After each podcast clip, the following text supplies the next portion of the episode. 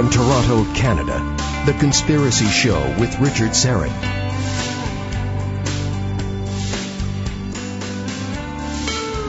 And welcome to the Audio Imaginarium. Come on in, weary traveler. Hang your cloak on a peg, grab a stool, and come gather around the fire.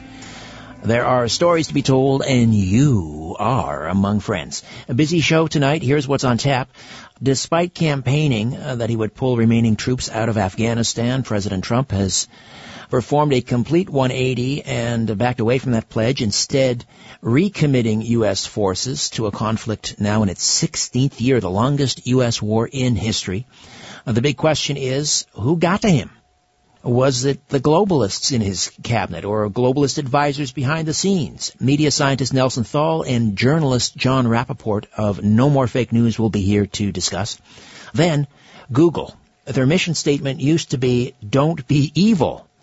Lately, they've been accused of being evil. Accusations of uh, censorship through the rejigging of their algorithms, the firing of John Damore for simply suggesting the company's diversity policy should also focus on the most important kind of diversity, and that's diversity of opinion. And lately, there have been uh, numerous privacy concerns. The former editor-in-chief of Psychology Today, Robert Epstein, will be here to explain why he believes Google is evil. Of course, our weekly remote viewing experiment, What's in the Box, uh, just ahead. Then, one of the most documented mass UFO sightings in U.S. history took place over 20 years ago in Phoenix, Arizona. Well, here we go again, a mass UFO sighting again that has been ongoing, according to some reports, since April of this year. We'll have the uh, videotape, as they used to say, coming up. Victor Viggiani from Zealand Communications will also be here to discuss. Second hour, of course, open lines, and then Alan Park, a comedian, former cast member of the Air Farce, host of the uh, podcast Conspiracy Queries, will be here to tell a remarkable story. How he beat terminal cancer twice. And the possible connection to cannabis oil. Uh, before that, let me introduce the boys in the band as always. On the Flying V Gibson guitar, technical producer Ian Robertson. On the Rickenbacker bass guitar, occasionally the theremin, story producer Albert Finzel. Albert, hello. And on the Hammond B3, feature producer Ryan White. Welcome, gentlemen all. All right, remote viewers, get ready. Here are your coordinates. The object is hidden from view in a cigar box, resting on the studio desk to my left here at Zoomerplex, 70 Jefferson Avenue, in the Liberty Village neighborhood of Toronto, Ontario, Canada. All right, allow the shape, the form, the texture, the color to come into your mind. And uh, as always, you must tweet your answers to me at Richard Syrett. At Richard Syrett. You must use the hashtag TCS Remote. And good luck. And to the skilled remote viewer or viewers that correctly identifies what's in the box, some fabulous conspiracy show merchandise uh, for you. And uh, if you're a fan of the show, why not show it off and also help support our work? Visit the online store at theconspiracyshow.com. Get yourself a mug or a hoodie, t-shirt, sweatshirt, or a phone case. Again, that's theconspiracyshow.com, the online merchandise store. Good luck. The uh, the war in Afghanistan launched in 2001 by George W. Bush after 9/11, when the country was providing sanctuary, so supposedly, to Osama bin Laden has cost upward of $1 trillion and resulted in the deaths of 2,403 U.S. servicemen and women. Now, more than 16 years later, most of the country remains a war zone, and the Taliban controls more territory than at any time since the American invasion began. During the campaign, candidate Donald Trump promised he would pull out, that he only, that only he could fix it. On August 21st, President Trump announced that after consulting with his generals, he was undoing that promise and pledging an additional 4,000 troops and tying an eventual pullout not to an arbitrary date, but to conditions on the ground. We are there to kill terrorists, not nation build, he promises. But now, how, rather, how can 16,000 troops do what 100,000 U.S. soldiers could not? Isn't doing the same thing over and over and expecting a different result the definition of insanity? Is winning even the goal? Was President Trump strong-armed by the globalists in his inner circle? Here to discuss is Nelson Thall, recognized as one of the world's leading authorities on the science of communication media and process analysis. He studied, studied under the venerable Marshall McLuhan. Nelson Thall, welcome. Welcome, Rich, and welcome to our listeners. And uh, let's remember we all became spies when the media betrayed the truth. Jon Rappoport has worked as a freelance investigative reporter for 30 years. Over 30 years, he's written articles on politics, health, media, culture, and art for the LA Weekly, Spin Magazine, Stern, Village Voice, Nexus, CBS, Health Watch, and others. And of course, he is the founder of NoMoreFakeNews.com. Jon Rappoport, welcome to you, sir. Good to be here, Richard. All right. Now, uh, what do you think? First, to you, John, What do you think happened here? This about face was. Is it possible President Trump, when he was confronted with the evidence on the ground, made a genuine change of heart, or was he strong armed by the globalists? Well, I think it's some combination of the two, but basically, he has surrounded himself with globalists, so that's on him and uh, it throws into doubt the entire promise to begin with. Because, look, we've got one trillion dollars at least in mineral deposits, including rare earth minerals, very vital substances for manufacturing cell phones and the like, sitting in Afghanistan. We've got all the opium. Production was cut under the Taliban. As soon as the war started, it escalated again it's reached new highs, and then there is the long-standing project to build an oil gas pipeline through Afghanistan. These are major kinds of globalist motives, mega corporate motives that uh, want to sustain a war. And we're not even getting into the military industrial complex, which is always looking for new wars and new money. So all of that played a role in the so-called turnaround, and now we're in the soup. Nelson, I believe now with a, an additional 4,000, that would bring the troop level up to, uh, it's either 12 or 16,000. How could 12 or 16,000 U.S. boots on the ground accomplish what 100,000 U.S. troops at its height could not? Well, I think it's more than that, of course. It's just getting their foot in the door and getting Americans used to the war in Afghanistan is back on and been escalated. I think that, remember, the people who worked putting Trump into office, people like Bannon and Priebus and the others, are all gone now and been replaced by generals. So I think it seems likely that there's been um, a bloodless coup, a cold coup takeover of the commander in chief by the globalists who um, then immediately didn't waste any time escalating this war in Afghanistan. I totally agree with uh, Mr. Rappoport that there's no doubt that uh, the mineral wealth, the lithium, the uh, all the other materials, mineral materials, the oil pipelines, are just so valuable there. They want to grab it as well, and that's a lot of it. But certainly, you know. Um, we've got a situation where uh, Trump's been surrounded and um, is it his agenda anymore? Uh, will he get the wall built? It seems like everything's starting to fall apart on him. John, what do you think of what Nelson said there, that this has been a bloodless coup? Is it complete? Is this further evidence that the President of the United States really doesn't have any power, particularly when it comes to uh, international affairs, foreign policy? Yes, I think it is evidence of that and it is at least a partial coup. It's hard. I wouldn't say that his entire agenda has been destroyed uh, as of yet, but this certainly has, and he's had many, many, many supporters who came on board, especially the old Ron Paul supporters, who took to his uh, statements about uh, no more empire building, no more being the policeman of the world. Uh, you know, was very welcomed and now they're just sitting there looking at this, saying, what in the world is going on? But you have to realize the foreign policy establishment of the United States has been run for a very long time through the State Department by groups like the Council on Foreign Relations, the Trilateral Commission. These these elements are very very real. Goldman Sachs is part of that as well. So this has all been in place through the Obama administration, the Clinton, the Bush, Bush 2, go all the way back, and you're going to find it uh, leading the charge, so to speak. So this is still in place. and Trump is uh, defanged in this respect. Well, these foreign misadventures have ways of sinking presidencies. Ask, you know, Lyndon Johnson about Vietnam. Is that going to be the case this time around, Nelson? Is Afghanistan going to sink the Trump presidency? I think it's going to be a Vietnam redux. The American troops will be totally confounded there after the Russians couldn't defeat and take over the country. To think that now the Americans, again, after 16 years, is it, are, are, yes. are now going to do anything new? I, I don't think anything's going to happen except the worst.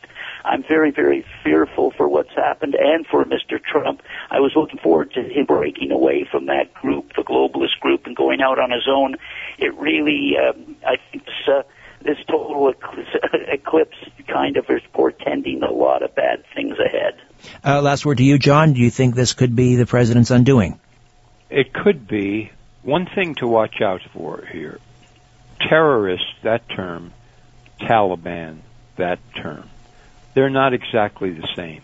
If you start to see reports about the Taliban this and the Taliban that and the Taliban this, you know that we're sinking into another huge quagmire here because trying to oust and destroy the Taliban is exactly the kind of thing that's led to defeat in war after war in Afghanistan. They hide, they come back when you leave. It's impossible. All right, Jon Rappoport, nomorefakenews.com. Be sure to check out his Matrix series of CD-ROMs. You can order them right there. NoMoreFakeNews.com. Nelson Thall, the website. McLuhanTactics.com. McLuhanTactics.com. Gentlemen, thank you both. Thank you. Bye-bye, Richard. Thank you, Richard. Bye-bye. When we come back, is Google evil? Robert Epstein, former editor-in-chief of Psychology Today, says yes. He'll explain why when we return. When in doubt, blame the government. You're listening to The Conspiracy Show with Richard Syrett. Welcome back. Just a reminder, the results of our weekly remote viewing experiment just past the bottom of the hour, plus another mass UFO sighting in Phoenix or over Phoenix. Uh, Victor Viggiani from Zealand News Network will be here to discuss.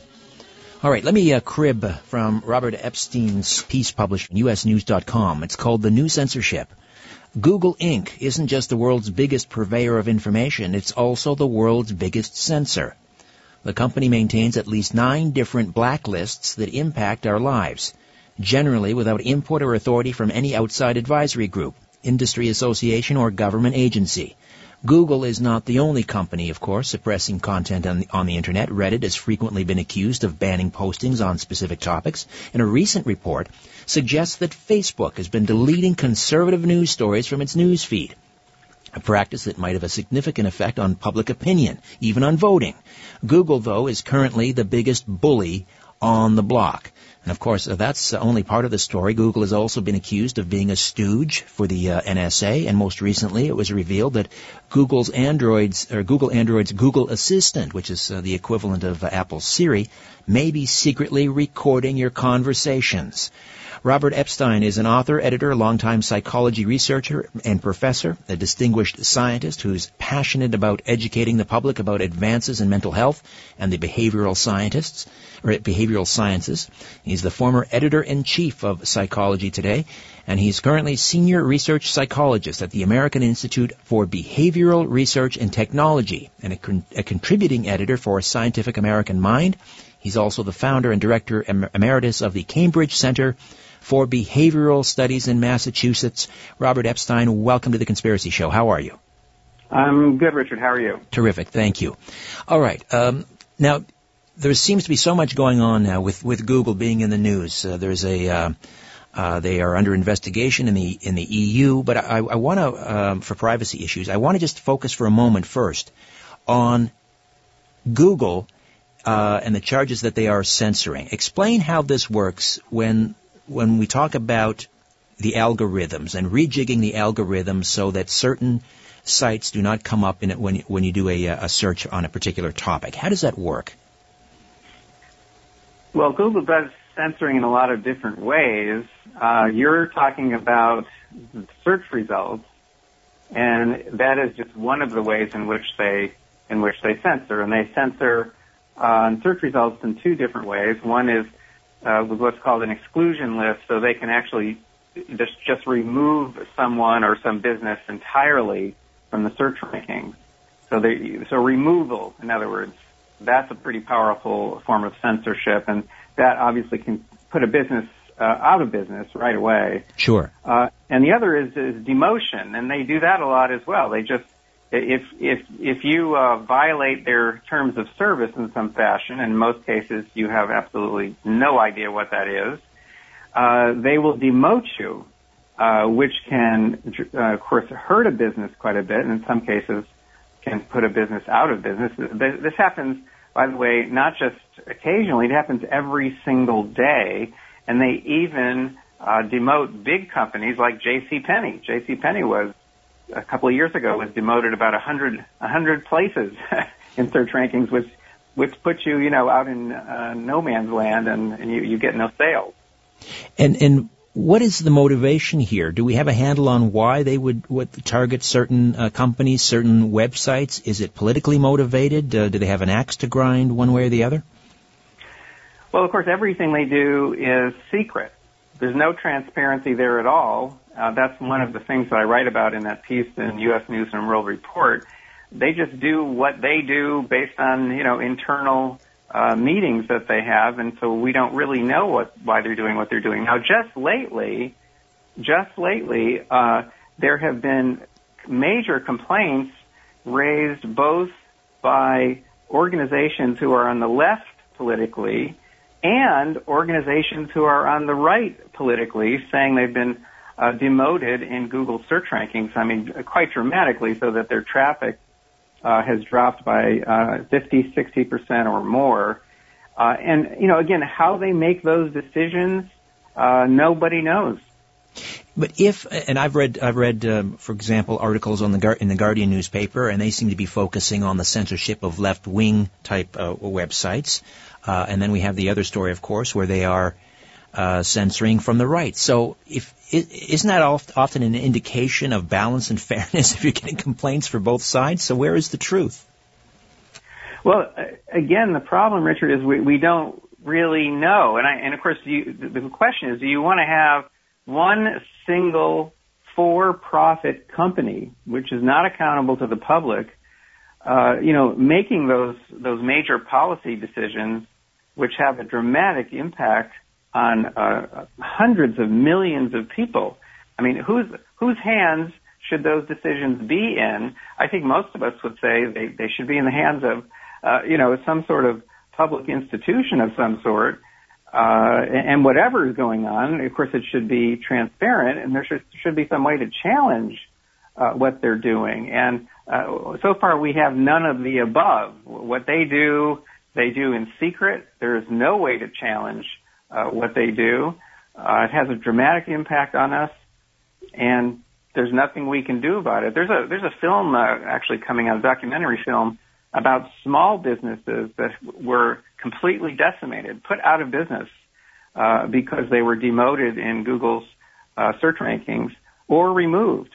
And again, there's no recourse. Uh, uh suing them is a complete nightmare. I can tell you about that if, if you like, because I've been following uh, some of those cases. Yes, please. And, and, and, and this kind of censorship is just one. It's not even the biggest form of censorship that Google practices. It's just one. I mean, it's one that we, we're kind of aware of, and it's frustrating. But that's not the only kind of censorship uh, that uh, uh, you know that that they engage in. Robert Epstein is uh, with us, the uh, former editor in chief of Psychology Today. Uh, why did you? How did you get interested in in this, or why has this become sort of a personal crusade for you? Uh, you know, considering your background. Well, first of all, this is one of uh, 12 or 13 different research areas that I'm involved in. I mean, I'm doing major research on parenting and stress management and other things. So this is this is not my life. This is just one right. one re- research area that I've gotten interested in. I got interested in it about five years ago because my website got hacked. Uh, nothing weird about that. That happens to everybody, mm-hmm. including to Google Google itself. Uh, but what what got me curious though was the fact that I was getting notifications about that from Google, and I was thinking, why is what, you know, who gave Google that responsibility? Next thing I found out was that they have no customer service department. That seemed a bit strange.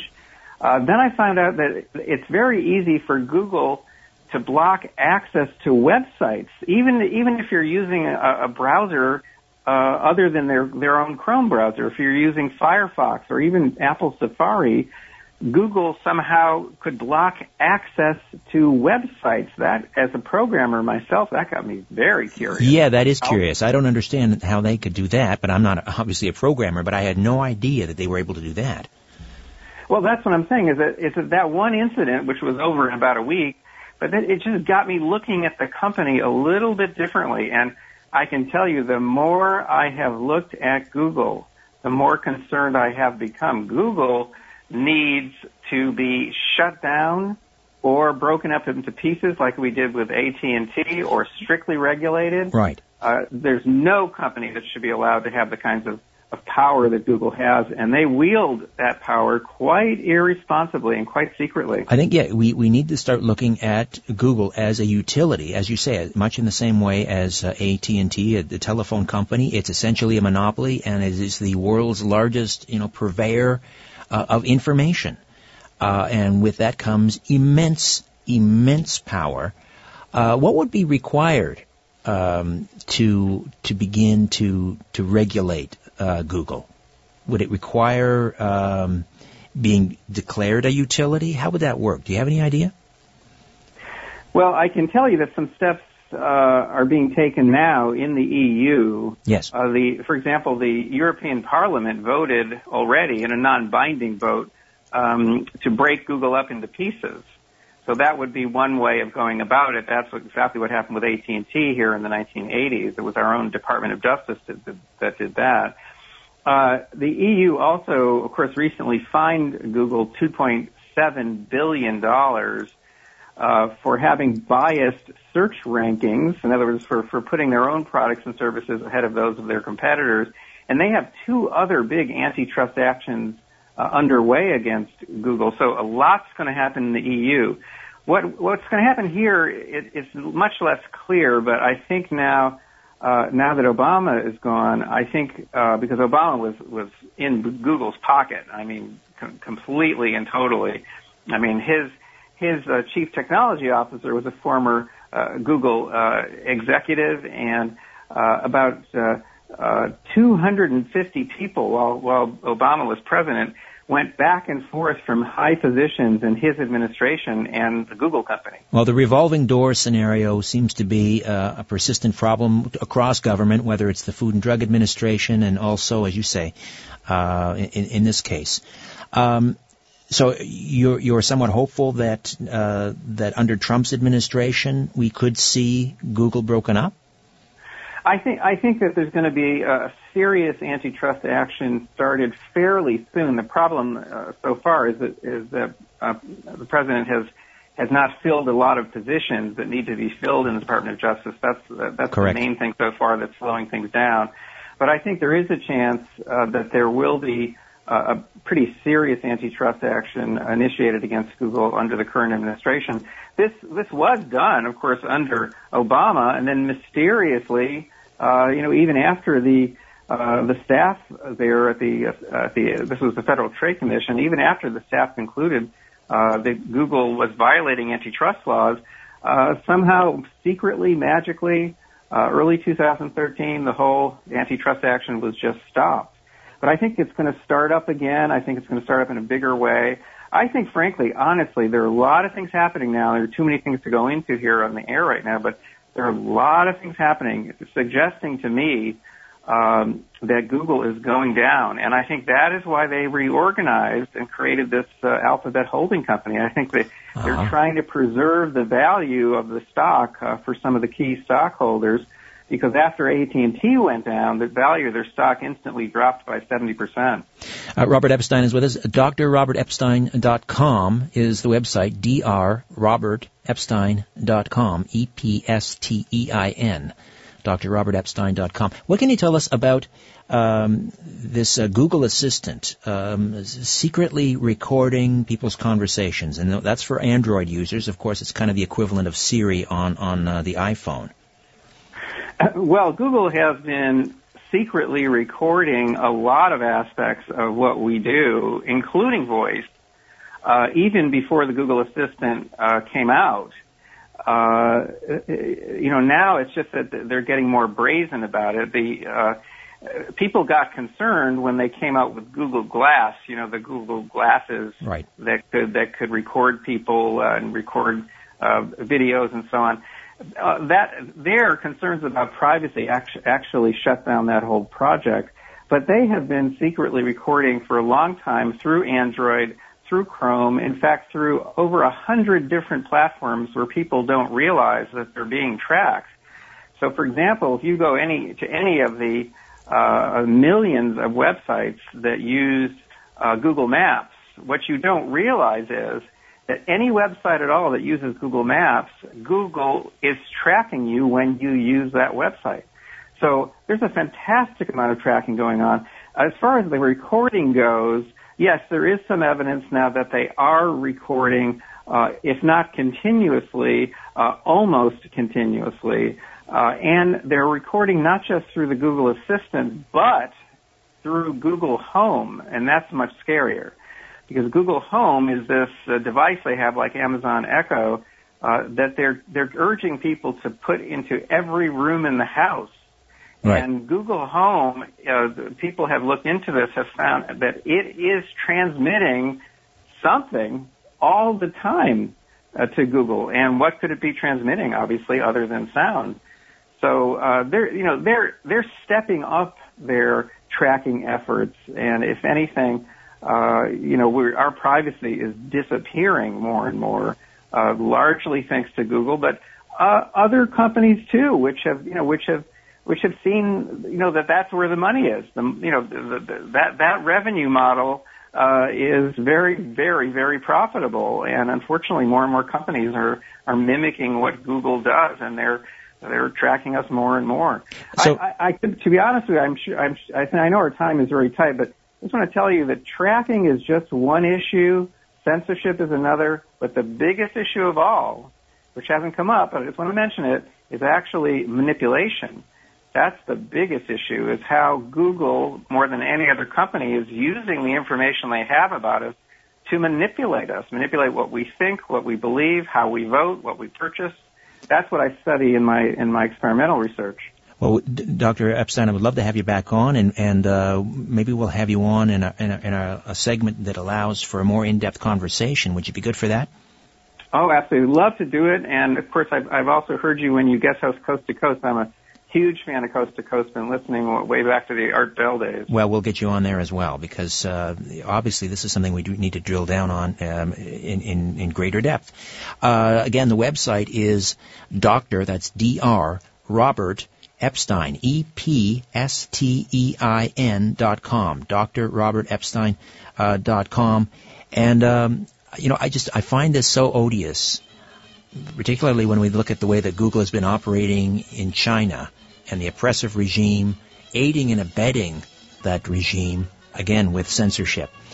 And uh, it seems like they're trying to do the same thing over here. We'll have you back on again, uh, Robert. Thank you so much for your time. Thank you, Richard. All right. When we come back, the big reveal on our weekly remote viewing experiment. That's coming up next. Stay with us. Where there's smoke, there's The Conspiracy Show with Richard Syrett. It is time, of course, for our big reveal, our weekly remote viewing experiment. And again, just a reminder, you've got to tweet your answer to my Twitter feed at Richard Syrett, at Richard Syrett, and you must use the hashtag TCS Remote. TCS as in the Conspiracy Show, TCS Remote. And as always, first of all, we'll uh, we'll go around the horn and uh, in house we go to our fine rockabilly friend Ian Robertson. Ian, what's in the box? It's funny. You always say uh, form, texture, or color. Yes. As soon as you said that, I tasted something sweet, and then I pictured a sour candy. A sour candy. Yeah. Interesting. Yeah. But it was sweet. Yeah. A sour candy that's sweet. Is that humanly possible? I don't know. All right. What's in the box? Okay. And uh, let's go to uh, Albert. Albert, what's in the box? I like the guess on Twitter by Scott that it's a lighter or a book of matches. Somehow that seems right. And it seems maybe a nail file will be in there one week. this week, I guess, an Xbox game or Xbox One, they, they say write down anything that enters your unconscious. And when I came over on the subway, there was an ad for Xbox, and somehow that stood out. Interesting. All right. And finally, over to you, Ryan.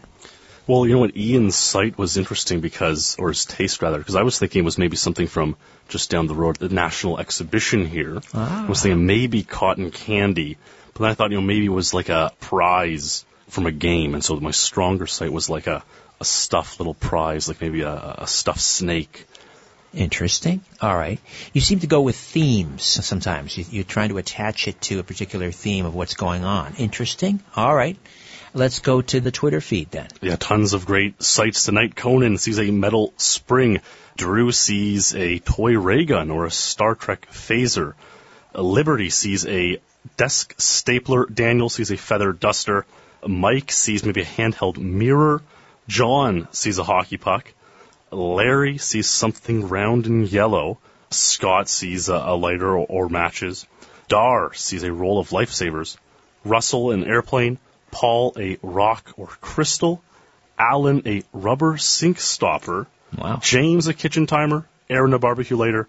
Kevin a long oval. YY a donut. All right. A couple of things uh, that are interesting there. Who was it that saw a feather duster? A feather duster.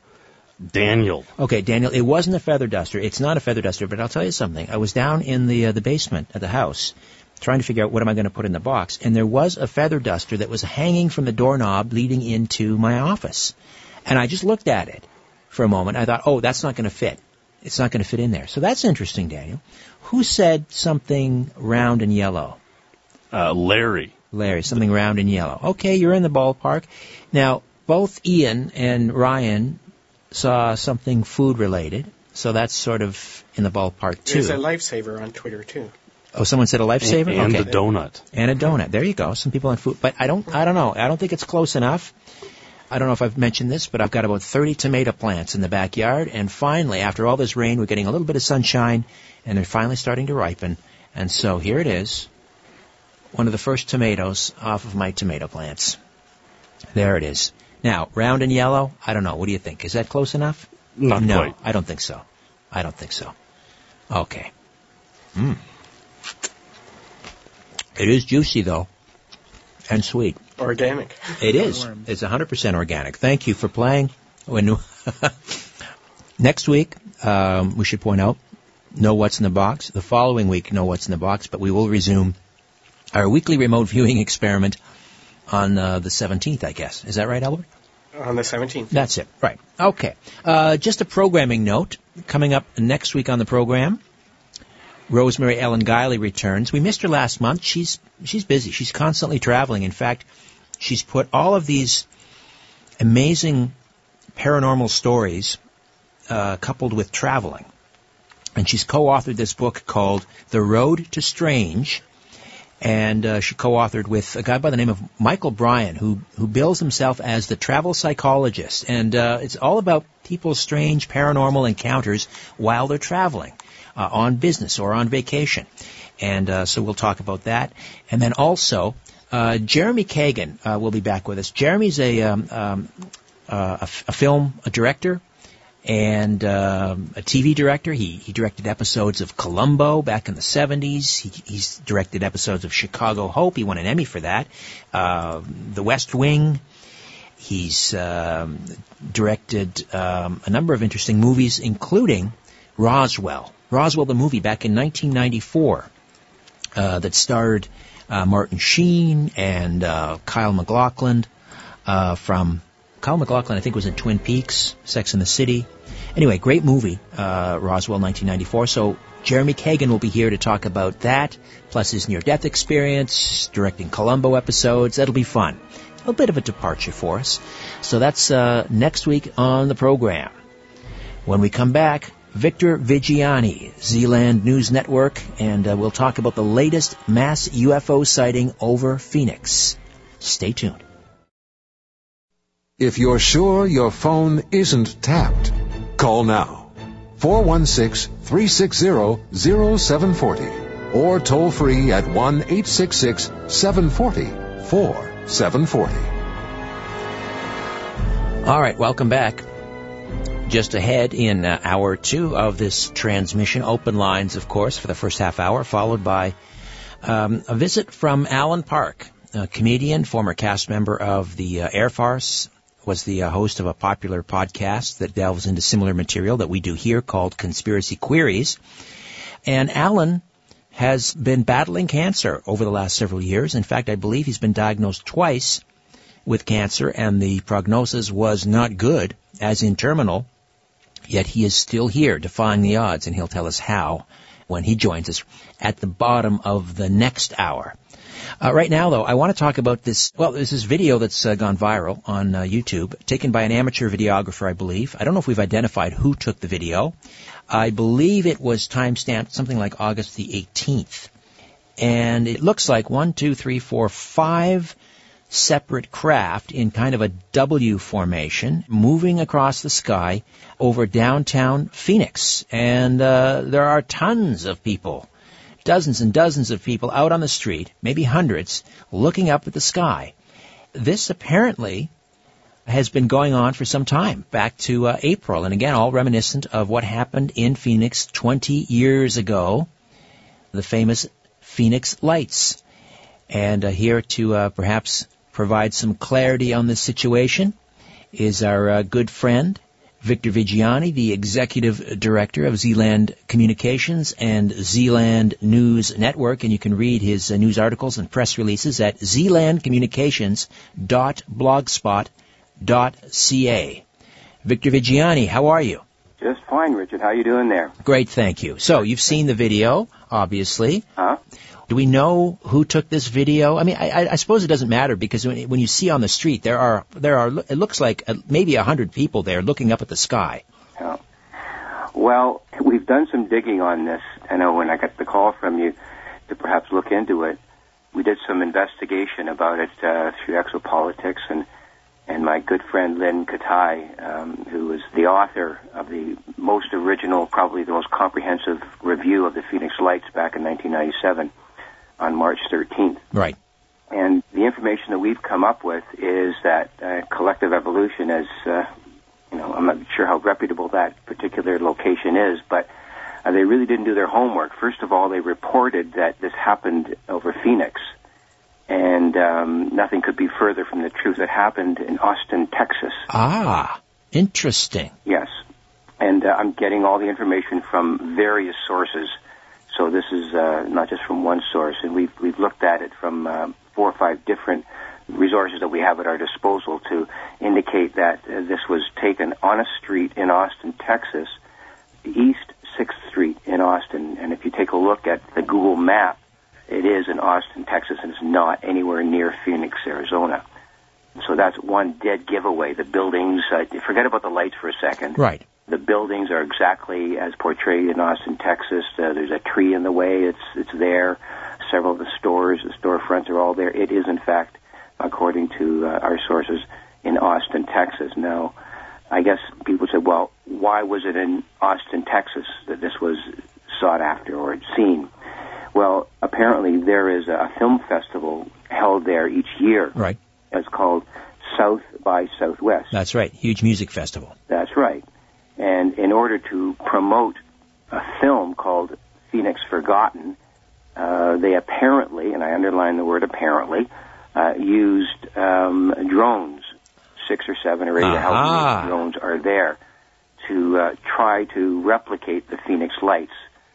And uh, the, I guess the producers or whoever they co-opted into doing uh, this thing, in other words, uh, fly these so-called aerial um, machines uh, how big they were, who knows? Uh, whether they were um, sophisticated drones, who knows? I don't know. Um, but they did, in fact, um, launch drones, and it's on, on uh, several websites. They're indicating that uh, this organization, the uh, South by Southwest organization, did use drones to promote uh, the film uh, Phoenix Forgotten.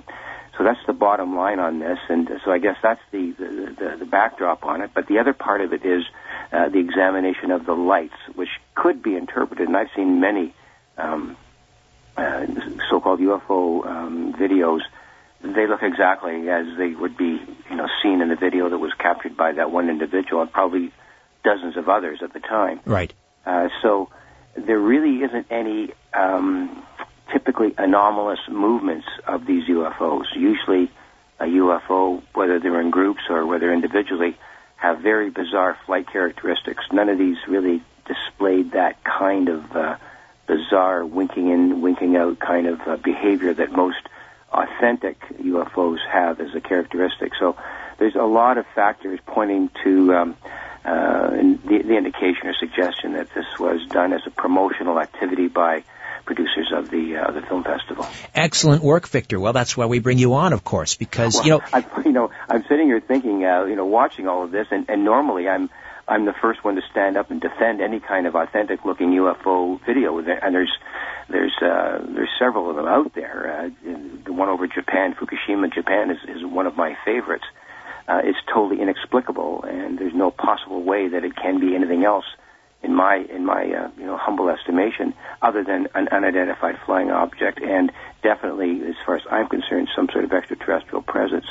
It's just um, it's bizarre the way it is portrayed. This has none of those characteristics, as do a lot of the other hoaxed UFO videos that are rampant on the uh, on the internet. And you know, my estimation, along with my good friend Stan Friedman, you know, he says that you know 99.9% of what you see on the internet, as far as videos are concerned, are are not authentic at all. They're just hoaxes.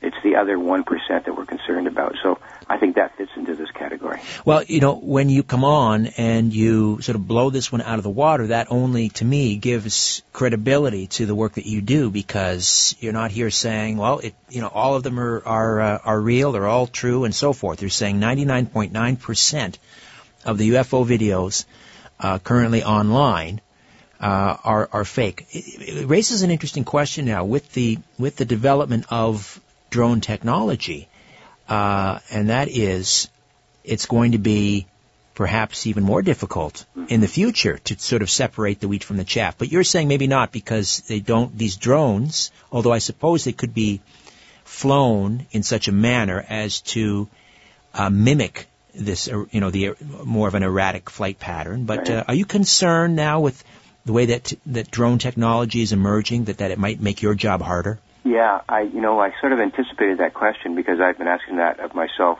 lately, and many of the others um, in the in the UFO research community. We are concerned about that. Um, you know, from several points of view. From the most simplistic point of view, Richard, is that um, these things will appear, you know, over Lake Ontario here in, in, in Canada or some other you know, remote place in, uh, you know, southern Vermont or whatever. Um, the, the, unless the, these drones are developed uh, to be um, able to move at some of the speeds that these UFOs can in fact travel, and these these things can travel within our own airspace. We've they've shown it at up to 11 or 12,000 miles per hour uh, without breaking the sound barrier. If these drones develop that kind of capability, a we're in trouble, and B, my sense is that the drones that we have at our disposal right now, unless they have some sort of arcane type of propulsion system, even jet propulsion systems, which is not possible with a with a simple drone yet, uh, they could never mimic the the flight characteristics of an authentic um, UFO that's under the control of of um, potentially um, you know extraterrestrial beings or um, the, the the flight characteristics of some kind of craft that the U.S. government or other governments have developed uh, using um, arcane energy uh, sources that can move these things that fast, anti gravitically, anyways. So it's a double-edged sword in a lot of ways, but I think that the UFO research community has the acuity to tell the difference at this point in time. But the public will be fooled many, many times over on this whole issue by these drones. Uh, Victor Viggiani is with us, uh, Executive Director of Zealand News Network and Zealand Communications. ZealandCommunications.blogspot.ca is uh, the website. You can read uh, his uh, dispatches and press releases and, and articles and so forth. Uh, Victor, you, you mentioned that you were talking with um, Dr. Lynn Kitei, of course, who was at the forefront of the, the, the original Phoenix Lights sighting mm-hmm. back 20 years ago. Um, are there any new developments in, in, in, in that story? Have there been since since um, uh, 97? Any other mass sightings in, in Phoenix? Not really. Um, they, they've had some sort of um, uh, fireball, uh, how can I put it? uh, displays, and we're not quite sure um, that they've been defined as any other kind of uh, flares or anything like that. But there have been several fireballs um, uh, displays in, in the Phoenix in the Phoenix area, but nothing, absolutely nothing like the craft, the uniform craft that uh, that flew over the Phoenix area. Um, that was witnessed by literally hundreds, uh, over 100,000 people in Phoenix. So um, the, these fireballs are very anomalous, and we're not sure exactly what causes them. I don't really have that kind of research at my at my fingertips, but they do in fact um, exist and uh, it can be cause for concern. But that's really the only thing in the Phoenix area that has really manifested itself to even replicate, come close to replicate uh, what's been what was seen back in uh, uh, in uh, March of, of, of 1997. All right, Victor. Well, um, just to re uh, to repeat and to sum up the um, the video reporting to show five separate uh, craft, alien craft, in a W formation over Phoenix is a hoax. Uh, in fact, the uh, the location was not Phoenix at all. It was downtown Austin, Texas, and it appears that the uh, the lights were created by drones as part of a promotional campaign uh, for a uh, a film about the Phoenix Lights. That's right. All right, Victor. Great work as always. Thank you so much, Can I my friend. One more thing. Absolutely. Two seconds. Uh, I, we just found out, Richard, that uh, the the film by Dr. Greer, Yes. un- unacknowledged, Yes. is now on Canada Next Netflix. It is. Uh, I just found that out uh, yesterday. So anyone, we had the uh, the the, uh, the film unacknowledged shown at the Alien Cosmic uh, Expo in That's June right. of this year. But we just found out that if anyone wants to watch this uh, original and, and dynamite uh, piece of uh, piece of documentation and film, it's available on Netflix here in Canada. Excellent. Good to know. Well, thank you for that, Victor. Okay. All right. Stay well, my talking to you, friend. Talk soon. Thanks very much for having me on. My pleasure. Thank you. All right, there you go. You see, it's uh, we do some debunking on this program from now uh, every now and then. All right, open lines awaits on the other side. So please, as always, bring your A game. Uh, just about anything goes. If you want to talk about what you've heard previously on this program, uh, for example, uh, if you want to talk about uh, Google with uh, Robert Epstein, uh, it'll be interesting to see Ryan and Albert after our our discussion with uh, Robert Epstein whether uh, our YouTube video tonight is demonetized. we shall find out. As we head into open lines, toll free from just about anywhere, one eight six six seven forty four seven forty.